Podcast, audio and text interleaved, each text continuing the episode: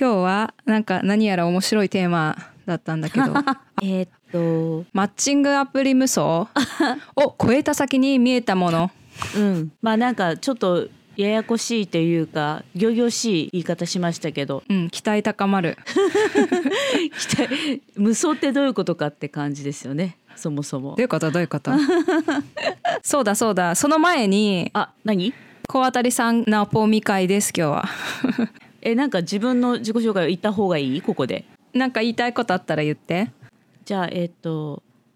初めましてもそうではない方も小あたりと申します。よろしくお願いいたします。アラフォーです。はい。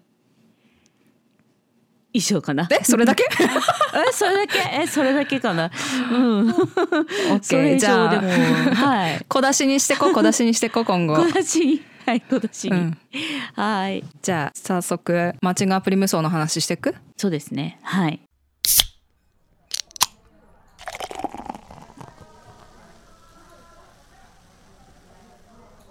東京女子の理不尽定食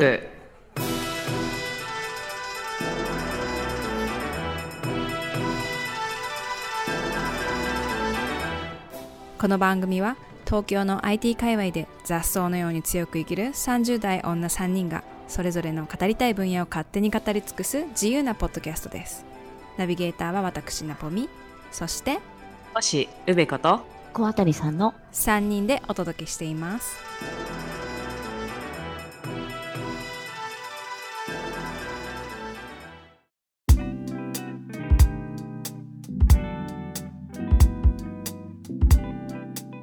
マッチングアプリ無双って言い方しましたけどうんまあ、無双とはっていうところはあると思うんですがまずマッチングアプリを、まあ、一時期やってたことがあります、うんうんえー私ですね以前この第1回目の時を聞いてほしいんですけどフ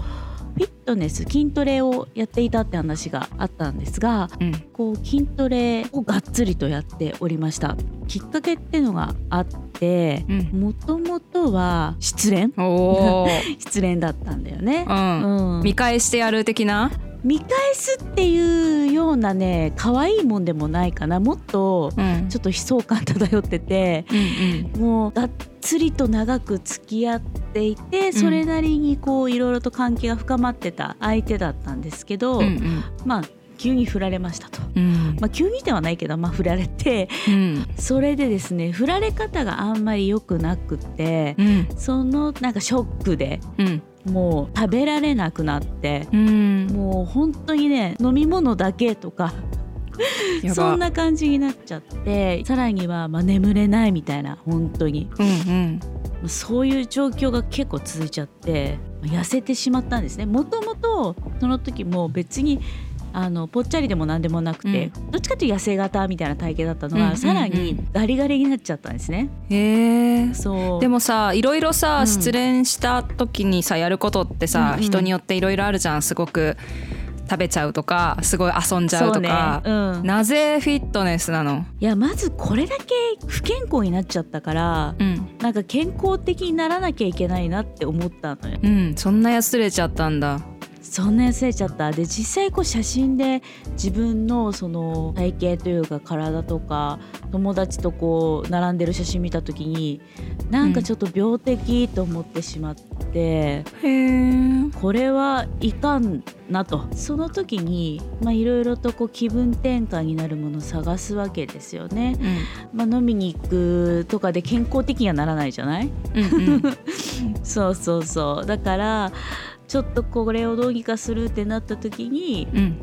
運動でもした方がいいのかなというのでうんうんピラティス、うんうんそうピラティスからスタートしたんですよねうんなるほどまずはなんかちょっと体を動かして この病的なガリガリの体を健康的にしなきゃっていう目 的でちょっと待って食べ食べなあ食べいやでも食べてもそんなに食欲がないから、うんまあ、食べらんないわけよねううんんそうでまあ運動してうん、お腹すくかもしれないじゃんうん、そうだねそうだねうん、そうあとは何かこう必ず行く場所みたいなことを 作りうんたくうんうんて、用事をね、入れてねあまり考えなくくていいようにとかねうんそううんで運動って私全くしてこなかったからそう、んもともとねその何もしてないというか運動が本当に嫌いな人間だったから帰宅部だったの帰宅部いや部活入ってたんだけど美術部とおう吹奏楽部で文化系だもうね完全に文 化系あの私の運動嫌いは本当にもう有名なぐらい、うんまあ、苦手なことだったらちょっとこう頑張るある意味ねそうんのうん集中しなきゃいけないからいいかなと思って、うんうんそう始めたんですよねそう失恋がきっかけでした、うんうんうんうんそうでピラティス行って、うん、そうプラティス行ってで少しずつまあ元気になったんですよね、うんそのどっかに行くっていう行為自体でも元気になっていくしうんうんまあ、ちょっとこう健康的なことしてるみたいな気持ちからあのご飯もちょっと意識してうん食べられるようになって、まあ、食べられるって言ってもがっつりじゃないけど前よりは食べられるみたいなうんうんうんいいじゃんうん次は何をするかというと、うんまあ、体が少しずつ戻ってきたとうん元気になってきた、うんじゃあ次は男性のトラウマもうその時ひどい振られ方したのでえちょっとさ、うんどんなどんな捨てられ方をしたのかさ聞いてもいいいいそれはちょっと、ちょっとまた別途という OK かあの OK あまりねちょっとまた別途お話しいたしますが、 OK OK まあそれなりにこう衝撃的な振られ方だったんですね気になるわうんもうだからもう怖くてそう、はあ、私は男性と今後付き合えるのかしらみたいになっちゃってたんですよ。へえよっぽどだねそううんよっぽどでしょ、うんうん失恋でそこまで落ち込むことなかったから、うんうんやっぱりこう落ち込みがこう激しいわけですよ、うんうんうん今までない分、うんだからトラウマっぽくなってようんしリハビリしなきゃと思って、うんで、まあ、リハビリ何がいいかなって思った時に、まあ、最近流行ってるなってその当時うん思っていた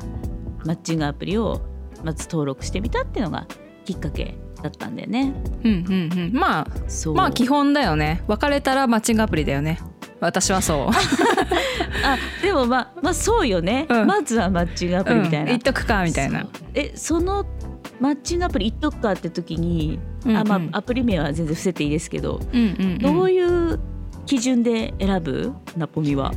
普通に一番有名どころとかをピックアップして、うん人が多いじゃんもう有名どころだとなんか評判はいろいろあってそうねうん、あるけど、うんまあ人が多いところでさっさっと選んでとりあえず見る線から始ま って見る線からね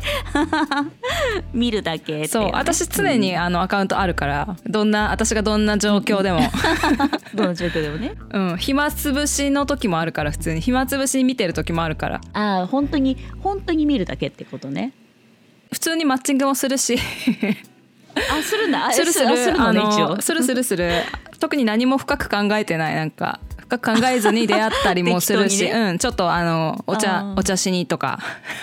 うんうんそうあまあねなんかべ別にねそうこういうアプリって、うん本当に全てがこう恋愛関係になるっていう出会いだけじゃないそかうら、ね、なのそうなのの全然なんかそこまで、うんあの深く考えて考えずにまあなんか新しい友達がむ作るの難しいから年取ったら難そうしいそれであ、うんまあ普通に出会ってでやっぱり相手はすごいゴリゴリ出会いを求めてるき来てる人もいたりするからまあそういう時はまあ適当にそりゃそうだよねそうあのコミュニケーションの段階で察して、ちゃんと言うけどねそういうのじゃないんだよって、うん、やっぱそこの期待値調整ねそうそう そうそう難しいよねそうまあでもそう言うと大概が「あじゃあち、おうんなんか僕は違うんでそういうんじゃないんで」みたいなそういうんじゃないんだけど私も あーなんていうのもっと僕あのーこう崖っぷちなんで的な人とかだと、友達とか別に興味ないんでって感じで結局会えないことがほとんどだけどたまになんか、とりあえずだってわかんないじゃんだからそんないきなりさ、うん恋愛対象として会うなんて気が重すぎるからお茶す るお茶しませんかみたいな感じではよく使うよ普通に。はいはいはい、うん私は結構その時一番最初はなんか本当初めてやったから、うん、基本やっぱりみんな恋愛をしたいものだとまあそうだよね。想定していたし、うんうんうんそう私もそうだったから、うんうん最初は結構普通にこう恋愛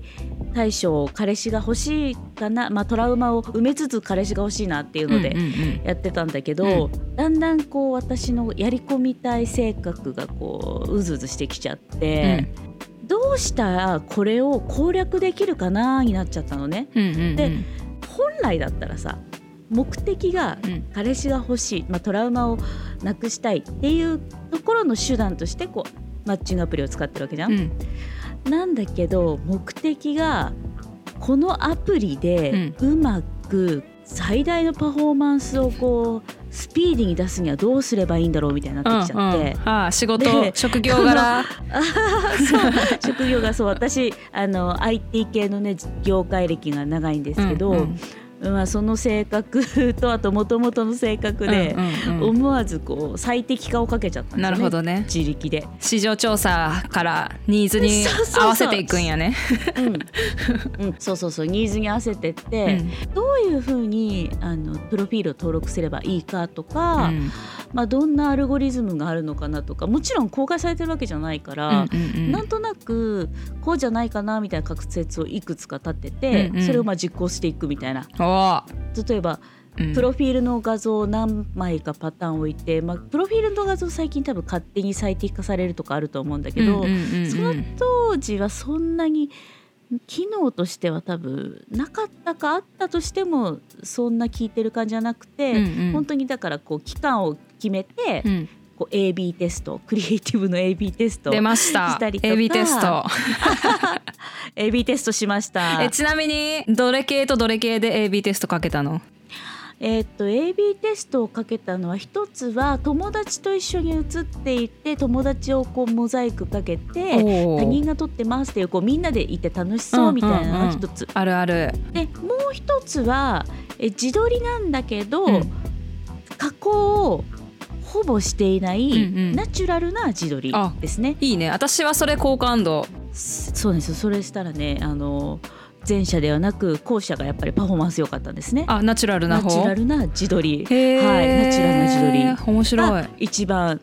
高く高い高いって言ったら何が高いあいいねなんですけど、うんうんうんうんあとはコミュニティの AB テストというかどういうコミュニティに入るのが一番こう男性からのいいねが来るかっていうのを、うんまあ、いろいろと見まして、うんまあこれはもうねもう黄金のルールだと思うからもう誰もやってるかなと思うんだけど、うん自分の興味も重要なんだけどうん男性比率が高いかどうかっていうところに、うんまあフォーカスしまして、うん自分も多少会話ができるけどうん男性比率が非常に高い、うんで、えー、とコミュニティの参加人数が多いうんというものを、まあ、選んでおーでさらに女子っぽいのも入れるみたいなこうバランスにしましえてちょっと待ってコミュニティって何いやなんかこの好きなものが共通にあるかどうかっていうのでフィルタリングしたりするんですね例えばワインが好きとかなんとかが好きみたいなそういうコミュニティがあるから、うんうんうんそこに属するみたいでそこで女子が多いと、まあ、もちろんですけれども埋もれるんですよねだから男性が多いところうんうんうんうんにちょっとこうあえて参加をしてっていう風にしていきましたえそれってさ、コミュニティがある、コミタグとかじゃなくてコミュニティに入るみたいなシステムがあるマッチングアプそリうそうそうそうそうこれは、うんあの特定はしない感じでマッチングアプリどれかあそうですねあの別にスポンサーいただいてるわけじゃないのオッケでーオッケー、はい、じゃあ皆さんのご想像にお任せするということ ではい、そうコミュニティがありました、へえなるほどねまあ、それでコミュニティを選ぶっていうのが、うんまあ、もう一つ目あとプロフィールに関してうは、んこれはもう本当にまあ一般的なもので、うん真面目そうだけれどもなんか寂しそうみ たいななんか再彼氏と別れてっていうようなこうちょっと昇進な感じをあー入れつついいねでも真剣に出会いを待ってますみたいなうんうんうんことをですね、うん書いて、うんそれでまあこういうパターンがいいんだっていうのがちょっと見えてきたんですね。うんうんでうん見えてきたんですけどそれプラス大事なのってこうどれだけ初速うん初動でいいねを稼ぐかっていうのがやっぱ一番重要なのうで。んうんうんっていうのは分かって大体こう「いいね」のこうピークってこうやっぱ徐々にこうどんだけ素敵な写真を上げたとしてもこう下がってきちゃうんですよだからへーやっぱりすあの最初にこう入ってきたばかりだっていう印象がね、うんうんないとやっぱり身につきづらい。それってさあ多分なのアプリ側も、多分新しいメンバーの人を優先的に表示させるみたいなのとかありそうだよね。あそうそう多分ね新しい人はニューってつくしから、ままあ、目立つのもあるし、うんうん優先的に多分表示されるしあとはねこう多分心理的にやっぱりこう入ってきたばかりのものの方がやっぱりさ興味が引くというか、まあ熱量高いからね探そうとすそうる。熱量も高いあと仮側の気持ちを考えた時に、うんずっといるような人、まあ、ずっといるかどうかわかんないんだけどそれよりも新しく来たっていうことは、まあ、新規参入の方たちなので。確かまあ、にこう荒らされていない確か土に地に踏み込むぞというよううなん仮、確か仮に根性確でか言うとにね。そういうのが、うんあるのうんで、うんマッチングアプリをずっとやってる人って、うん多分フィルタリングを基本的にはこうある程度決めていて例えばうん20代で東京在住なんとかみたいな。うんそこの項目を多少は変えるかもしれないけど多分基本デフォルトでそれが設定されていて、うんうん開いてパッて見るみたいになってくると、うんうんうんやっぱりこう新しい人が来てなくて常に同じような人がいるとまあね確かそれにもなんかさマッチングアプリの住民みたいな人いるよね住人そうまた上がってきたみそうさちたっいていなく。わけですよ、うんうんうんうんなるほどねもうフリークエンシー型みたいな感じ確かにそうあ のフリクエンシーは頻度っていうことですね。そうですね、はいその人に対して表示されすぎちゃうみたいうんなうんうんことになるので、うんうんうんやっぱりその時にやっぱ新しいいや広告とかもそうだと思うんですテレビ CM とかでも新しいものの方がおってなるしそうだよねそうそうそうあのクリエイティブがあそううん廃れてきたら新しいものに差し替えるもんねフリクエンシー型になったらねそうなんですうん、それですでマッチングアプリはクリエイティブを新しくするだけじゃダメで、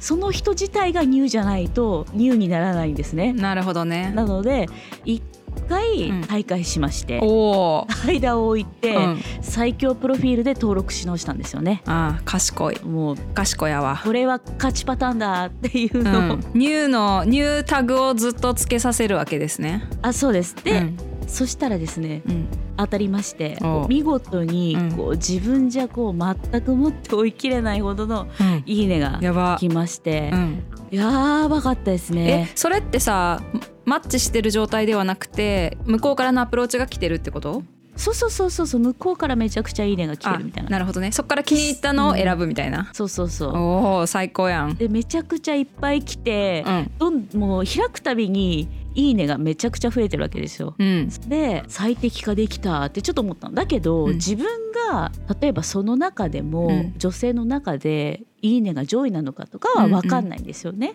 おお数が圧倒的に多いだろうなっていうのは分かるんですけど、うんうんただその中の立ち位置が分からないと。うん私その中で実は立ち位置としてですね、あのオーバー30その時もうすでに30過ぎたんですけど、うんうんうん30なのにトップだったらしいんですよ。やばでうんそれどうやって知ったの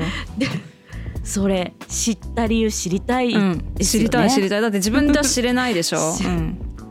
そう知れないし自分ではなんかめっちゃいいね来てるけど、まあまあまあでもこういう人こういうねいっぱいいいね来てる人も他にもいっぱいいるだろうなと思ってたら、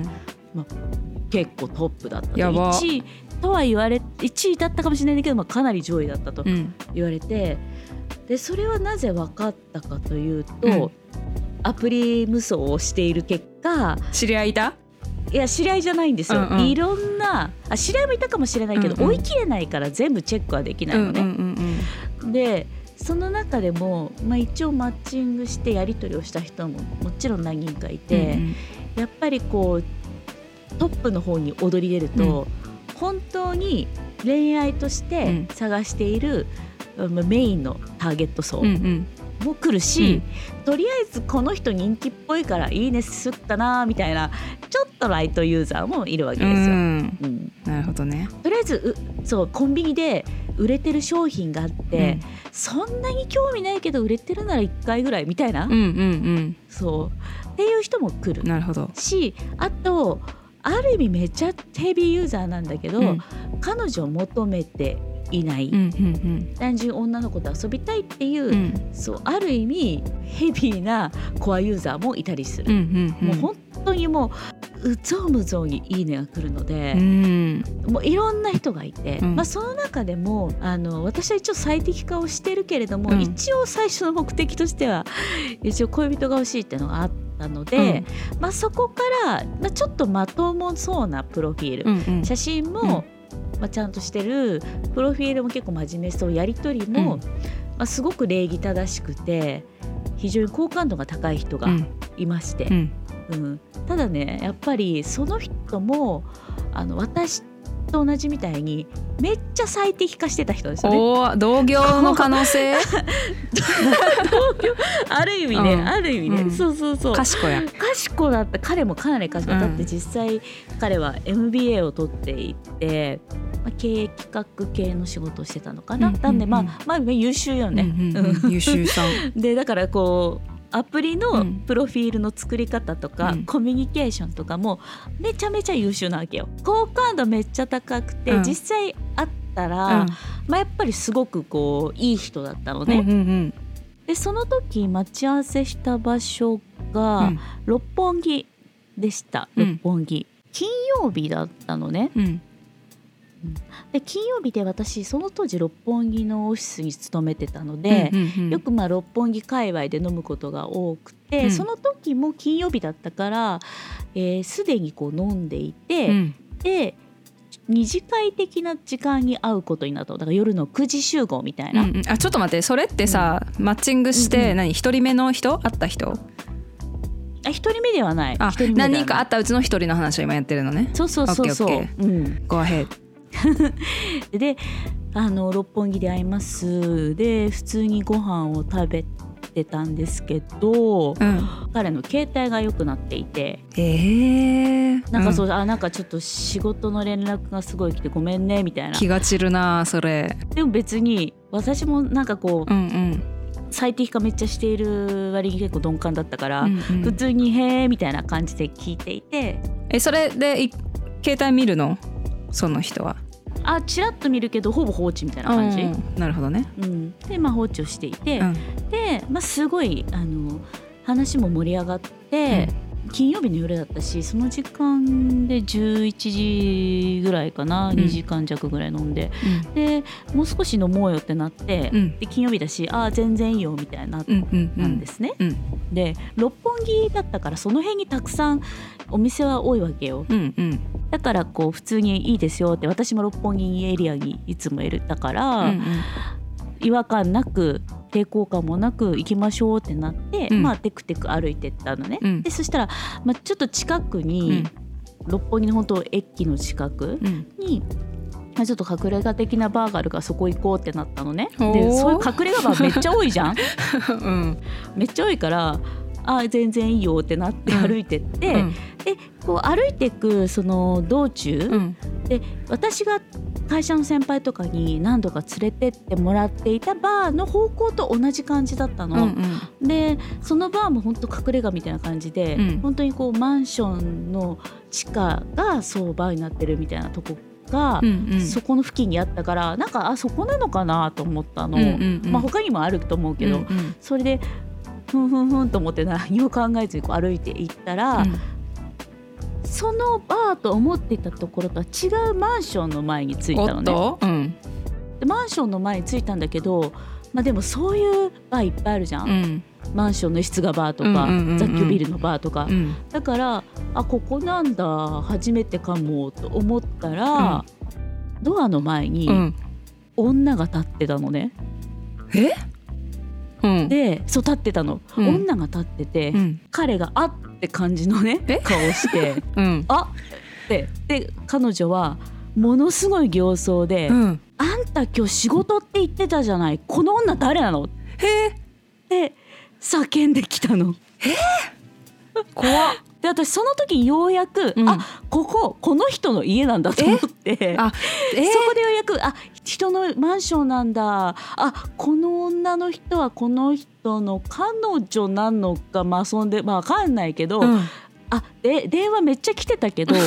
の人だったんだ みたいなえちょっと待全って然電話出ない出ないの出ないくせにとか言って、うんまあめちゃくちゃ怒ってたうの、んでしかもなんかこう本当にめちゃくちゃ怖かったのやよば本当怖い顔して、うんそそりゃそうじゃん仕事とか言ってたのに、うんあの女連れて帰ってきてたこいつみたいなえちょっと待ってちょっと待ってツッコミどころがあるけど、まずうん、まず家だ、はいはい家だったっていうのもびっくりでしょそ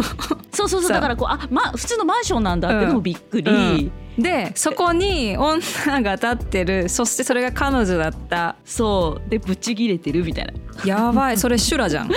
修羅場でしょ、うん、突然の修羅場でもこういった鉢合わせそうこういった鉢合わせ初めてだったわけですよ、だからどうしたらいいんだろうというふうにはもちろん思うじゃないうんうん、え男のリアクションは男のリアクションは比較的こう冷静 であのあってなった後にスッと冷静になって、うんあちょっとあっちに行っててって私に声をかけて ちょっとその角にいるように指示をされたわけよ、うん路地のねいける、うんねうん、全力で耳傾けるでしょそれってでもね結構離れてたから聞こえなかったのあそうなんだ、どうしようかなと思って確実にこれっうてん、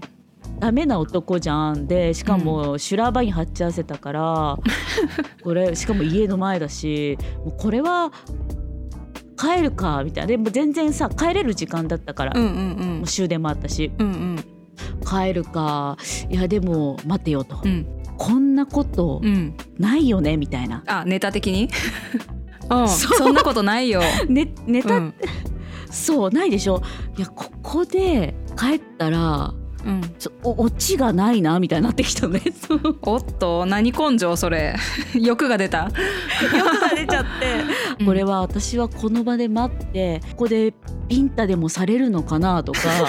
なんかすごいえー、どうしよういずれにせよどうなるかはうん見届けたい私も見届けないといけないと。で殴られたら殴られたで、 うん、まあ、それはそれで、まあ、思い出だなと思って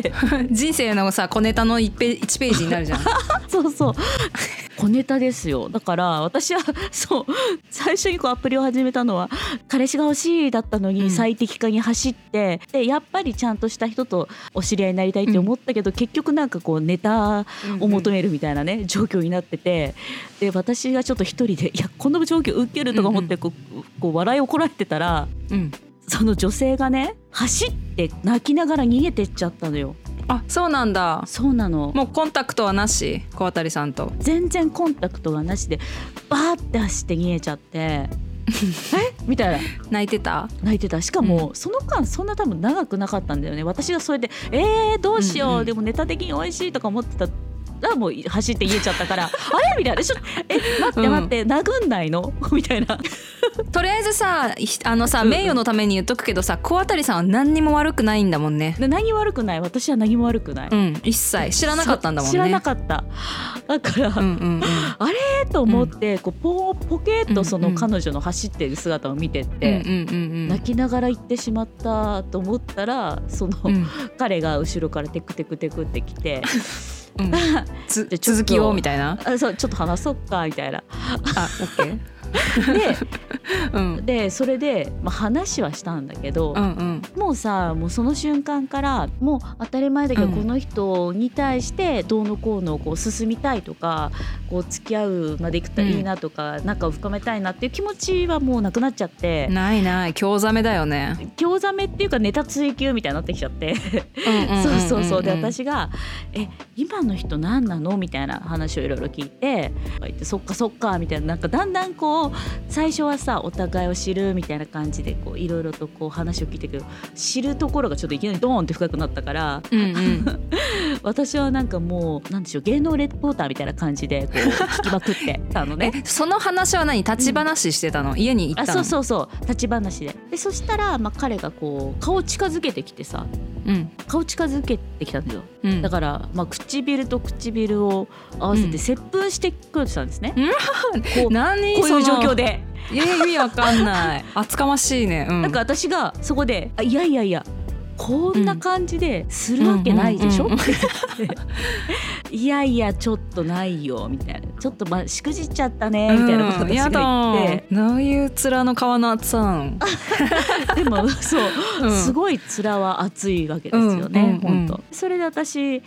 まあ、その日は帰ったんですよ。うんうんで帰ったんだけどうんその後、まあ定期的にね彼からもたまに連絡があってあそうなの「そうどう今日飲みに来ない?」とか言ってきて開き直ってるやんそうそう開き直ってて「うんいやそれ飲みに来ないじゃないでしょ」みたういんうな、んうんもうなんかそ目的決まってんじゃないのみたいなう。んうん、そうみたいたいな感じで開き直っててなあもう完全に開き直ってますねそれはあそうそうそうそう本当に気持ちいいくらいのうん開き直ってそれでいや行くわけないじゃんみたいな感じでちょっとこうギャグっぽい感じのやり取りが続いたんですね、まあでもすごいめげずにこう、うん彼は頑張ってねあのできなかった、うん多分接吻をしようとねこううん連絡をくれたんだけど、まあ私は別に会う気なかったからこうフェードアウトってなったんですよ、うん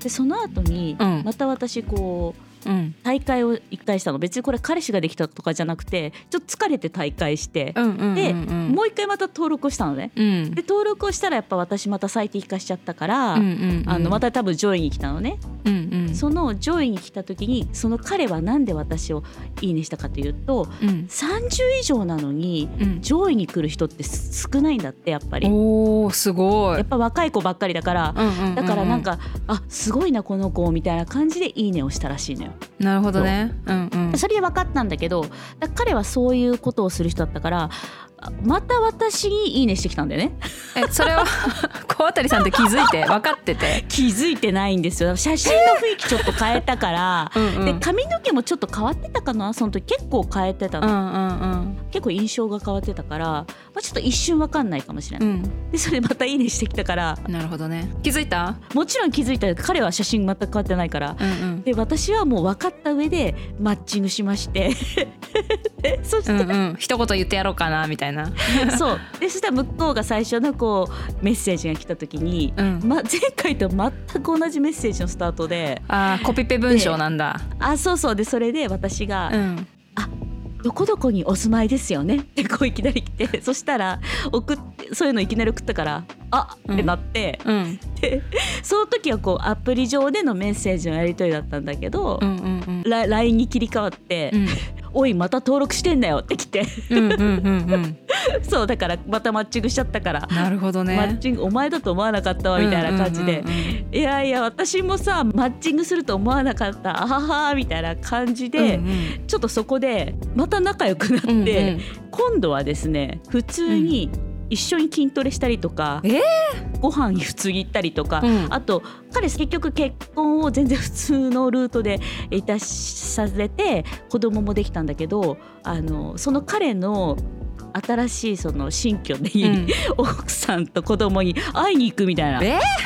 それはさその彼女うん、最初の彼女とは全然関係ない人もちろん関係ないです全然関係ない人ですね結構、ね、年数が経ってんのじゃあ1回目と2回目の間あに。 1回目と2回目の間には間空いてないで2回目会った後から関係がすごく長くて何年も友達でそうへえそうそれ普通に友達でってことそうだよよもちろんもちろん友達で、そんなことあるんだ、すごいネタに出会えた上に、なぜかこう、その人の奥様と子供にも会うっていう、うんうんうん友達になるっていうねすごいねえだってさその奥さんと子供はだってさもうその人とも普通に友達になってるからもともと何もなくうんうてん友達になって、奥さんと子供を紹介されたらもう普通に友達の奥さんと子供だもんねそうそうそうそうだから別に私も、まあ、やましいこともなく本当にやましいことなかったからねうんうんうんすごいそんなこともあるんだねだからなんか2人でその久々に会った時にそのうんうん子供が生まれて、うんで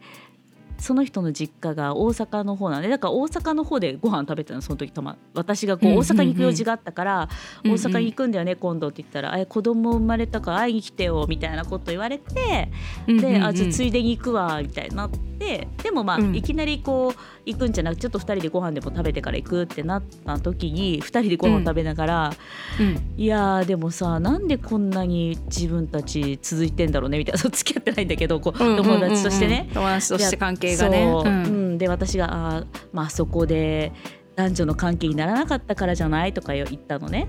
うんうんうん、で彼もまあそういう感じでコミュニケーション能力がすごく高い人だから普通に友達としてて話してても非常に面白くて楽しい人だから、うんうんうんうんそうへーそうだからマッマッチングアプリで無双しまくった結果、うんうんトップランカーの女に「いいね」してうんこうなんとかしてやろうっていう男とマッチングして最終的に男女の関係にならず友達になったという。なるほどさらに女と張っちゃうっていうこういろんなね奇跡が詰まったすごいね、うん、詰まってましただからこうアプリ無双するとこういう体験もできるんだなっていうのがいい思い出ですねうんえそのさ今のさ、はい友達のうん奥さんとかはどうやって二人知り合ったのとか聞いてこないの、いや聞いてこなかったねもう行ったんじゃないもしかしたら裏でああなるほどね裏っていうかあううん何も聞いてこなかった、まあでも言っても別に結婚する前の話だしね関係ないもんねそう結婚するだいぶ前だし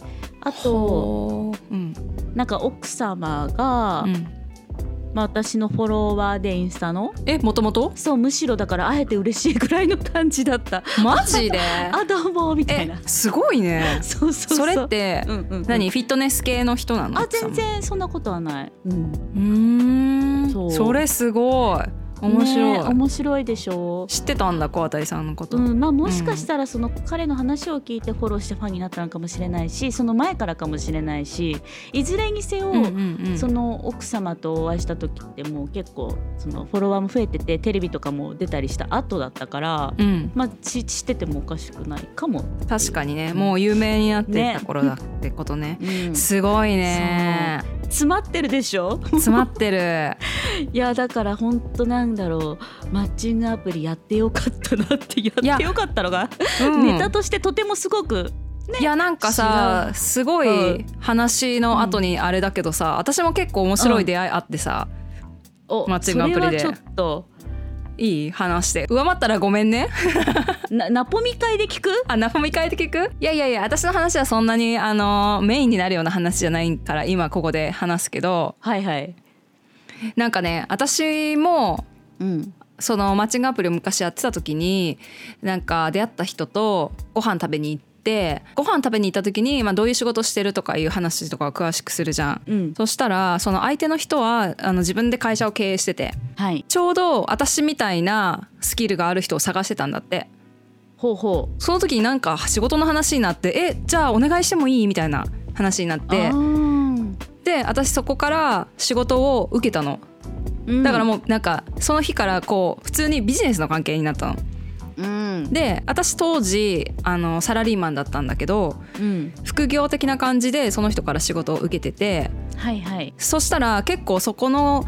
会社の業績をすごいアップさせたらしいの私が。素晴らしい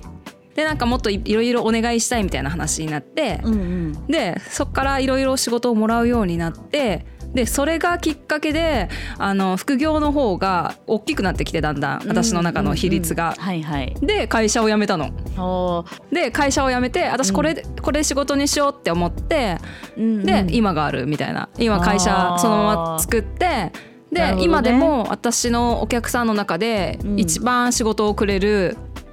クライアントの一人なの。えーでそれが4年5年前とかかえもうちょっとえ4年くらい多分続いててうんうんすごくないすごいアプリからのきっかけはマッチングアプリでしかも全然仕事の話とかうんする予定なかったのに、へえー、面そう白でいだから今普通に打ち合わせとかするような中であーそっかそういう出会いもあるよね、まあ、私は仕事につながるってはないけど普通にねやっぱ友達になるとか今みたいな仕事とかそうなのよいろんな出会いがねいろんな人がいるからそうねやっぱりそこで関係をどういうふうに作っていくかってみんなそれぞれ違うよね。そうなのよ、だからあのもちろんマッチングアプリにはクズみたいな男も山ほどいるいるじゃん まあそりゃねそ、まあ、今うん話した人も最終的にはあの、落ち着きましたけども、まあ、クズだったからね、クズよクズなんだかもしれないしそううんそうクズのクズもやっぱりいるけどなんか自分がいることも考えたら、なんか普通にまあ自分が今クズじゃないって言ってるようなもんだ けど自分がいることも考えたらきっと普通になんかこう出会い人間との出会いを求めてる人たちもいるから、まあなんか運でなんかいろんなそ人うだねに普通に出会えたりするよねっていう感じ、私も思った。うん、まあ確かにさそのアプリってこう、たくさん人がいるから出会えるし、出会いの数は多いじゃない会おうと思えば深くもなるかもしれないけどめちゃくちゃ軽い出会いになることも多くておいおだいから一回一回の出会いをこうすごく大切にしようっていう気がちょっとこう薄いくなっちゃうよね、うんうんこうさっき言ったようにだダメでも別に次の人いるしとか、そうだねここであっても別に続かないしっていうのがあるからなんかだから逆にあの出会いは多いけども付き合う結婚みたいなステップに進むのってすごい難しいんだなって思うもちろんできてる人もいるけど、うんうんうん私は難しいなって思っただってこんな無双してたのに彼氏できなかったか らねアプリで。一回もなできいなかった何回かあるでしょでもいやーないね結局何回かあったりする人はいたけど、うんうんでもお付き合いってところにはいかなかったねそうなんだそう無双したのにせっかく市場調査しそうてなんだよ なんかねでもまた楽しいネタができたから、まあ、いいですけどそうだねそうだね多分私うもん小当たりさんだったら、そのその経験をやった時に、あー次ノートに書こうかなとかきっと思って深掘りするなその経験あをそうでしょ深掘りするでしょそうノートとか、まあ、YouTube とかであ話すネタになるネのタになるでしょしめしめくらい、うんそうなんですよ、そうだねなので受けるねでもそ今れ回このうんネタをですね、こういわゆるパブリックにうんあ の出したのは初めてなので、うんもちろん友達とかには「聞いてよ!」みたいな感じで話してたけどネットにこう書いたことはないし、こう発信したことはないそうかだらよもう初出しですね。いやうんーわわーあ温めといた、うん、うん、ちなみにさそのさ、無双してた時のさ、評判が良かったプロフィール写真とかさ、見せれないの見たい、あーじゃあちょっと探しときますけどけけうん古い携帯にあるからちょっと後でそれさなんかさちょちょっとさうちら YouTube を始めたじゃんあーそこにちょっと差し込むそう 一瞬一瞬そのあ会話の時にささって差し込めないの見たいじゃんみんな、オッケーオッケうーんちょっと探し期待がそうみんなの今期待がすごい高まってるよ探しときますね無双してた私をはい皆さんもぜひ YouTube でチェックしてみてくださいシュッと差し込んでみましたシュッと差し込むので、はい、今の流行りとは違うとは思いますけど 参考にしてください。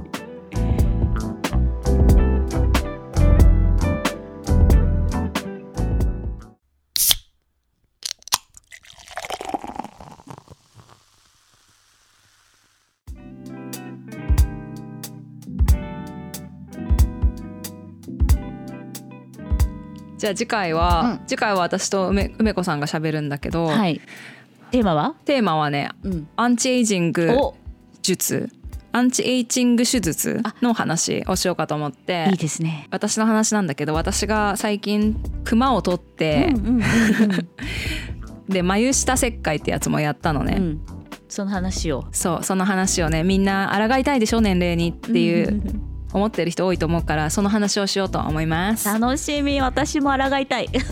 ね楽しみだですからお楽しみにしていただきたいです。はい楽しみにしてますじゃあ今日はそんな感じで皆さんさようならまた